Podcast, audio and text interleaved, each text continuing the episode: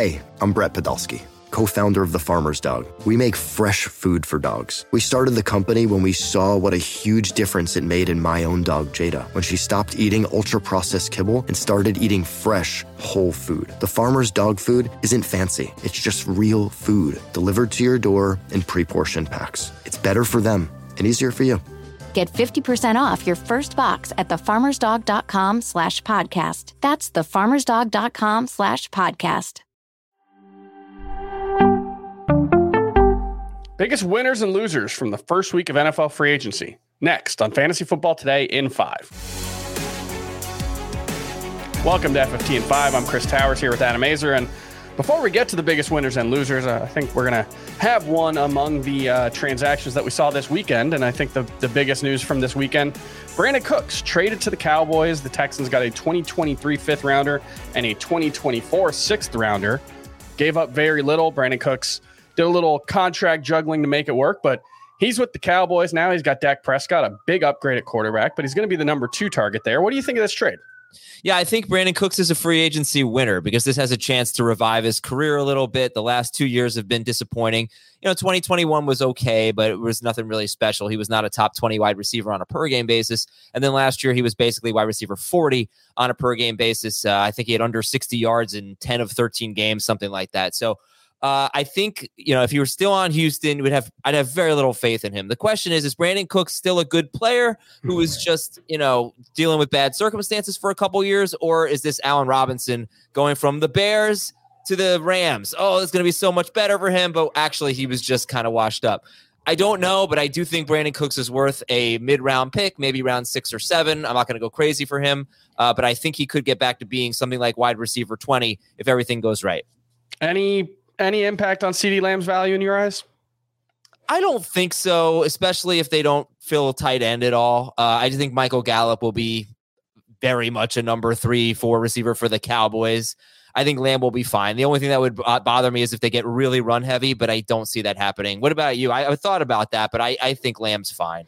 Yeah, I don't think it's going to change it much. Like the concern I have, I guess, would be like maybe with Mike McCarthy taking over as the play caller for the Cowboys instead of Kellen Moore, maybe they'll be a little less pass heavy than they've been, and maybe they'll spread the ball a little. But no Dalton Schultz. You know, I, I think it's going to be a situation where CeeDee Lamb's still going to get 130 plus targets, and he's been efficient enough in his career that I think he's going to be, you know, probably more like a fringe wide receiver one than like a no doubt about it elite guy. But I think I'll still be very, very good.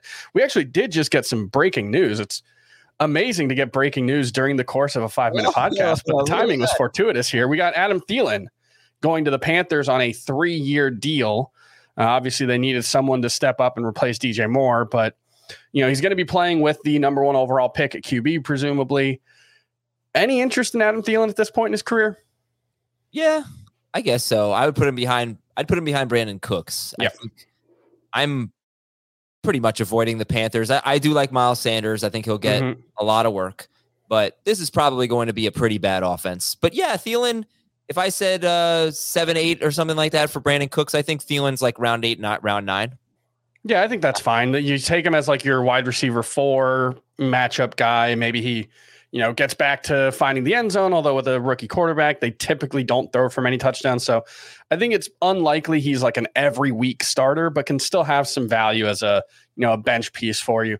Let's move on to the winners and losers. We did have a couple of other moves that I think we could fold into that, but Mike Gesicki to the Patriots, I think he's a loser as a result of this. You know, we saw Hunter Henry and and Jonnu Smith get traded there a couple years ago, and it was just a, a total bust for both of them.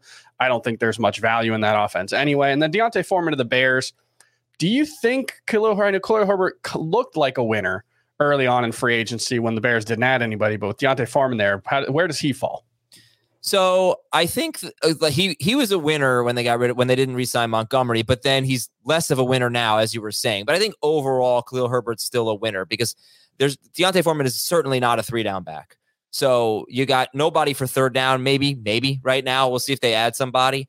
I still think Herbert's got a good chance to win that job and, and mm-hmm. keep Foreman in a complimentary role. So he's not as big of a winner as he could have been. You know, Jamey was talking about maybe Khalil Herbert being around two or three pick, and I totally get it if they hadn't signed D'Onta Foreman. They didn't do anything, right?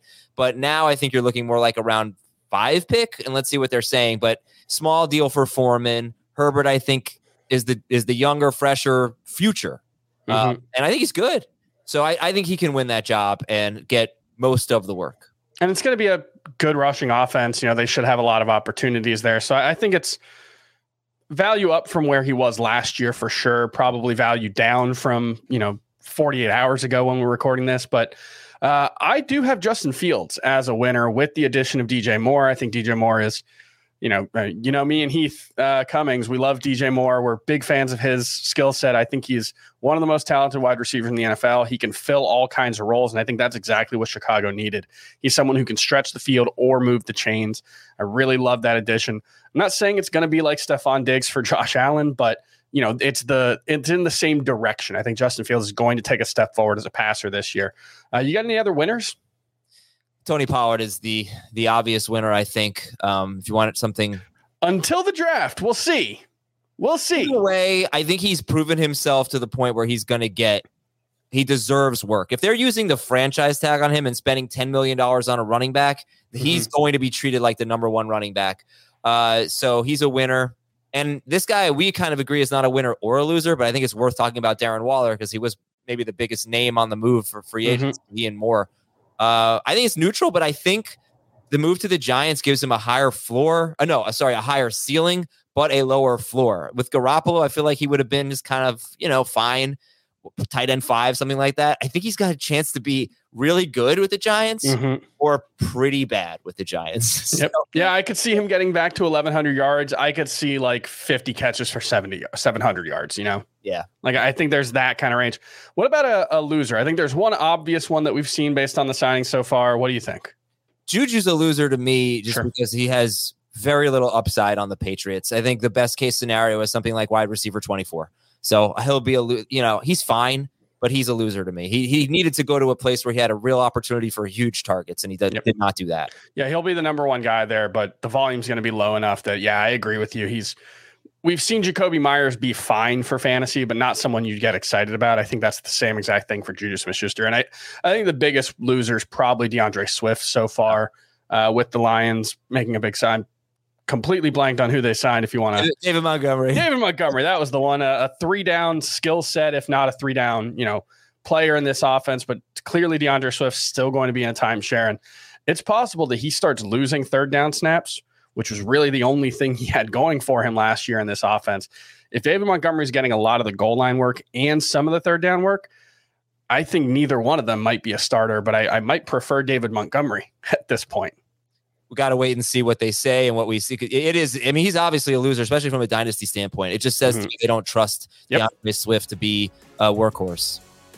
All right, and that's going to do it for FFT and five. We'll be back tomorrow to talk some more prospects with Emory Hunt and more free agency stuff the rest of the week. We'll see you then.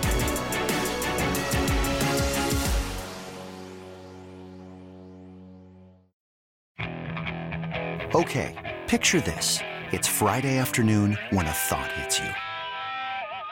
I can waste another weekend doing the same old whatever, or I can conquer it. I can hop into my all-new Hyundai Santa Fe and hit the road. Any road. The steeper the better. Because my all-new Santa Fe is available with H-Track all-wheel drive so I can hit the trail without a worry in the world.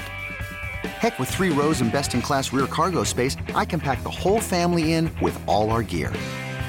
We've got available dual wireless charging for our phones so we'll never lose touch with civilization and we won't lose touch with the primordial power of Mother Earth. So which is it?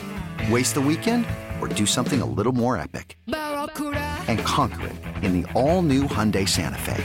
Visit HyundaiUSA.com or call 562 for more details. Hyundai, there's joy in every journey.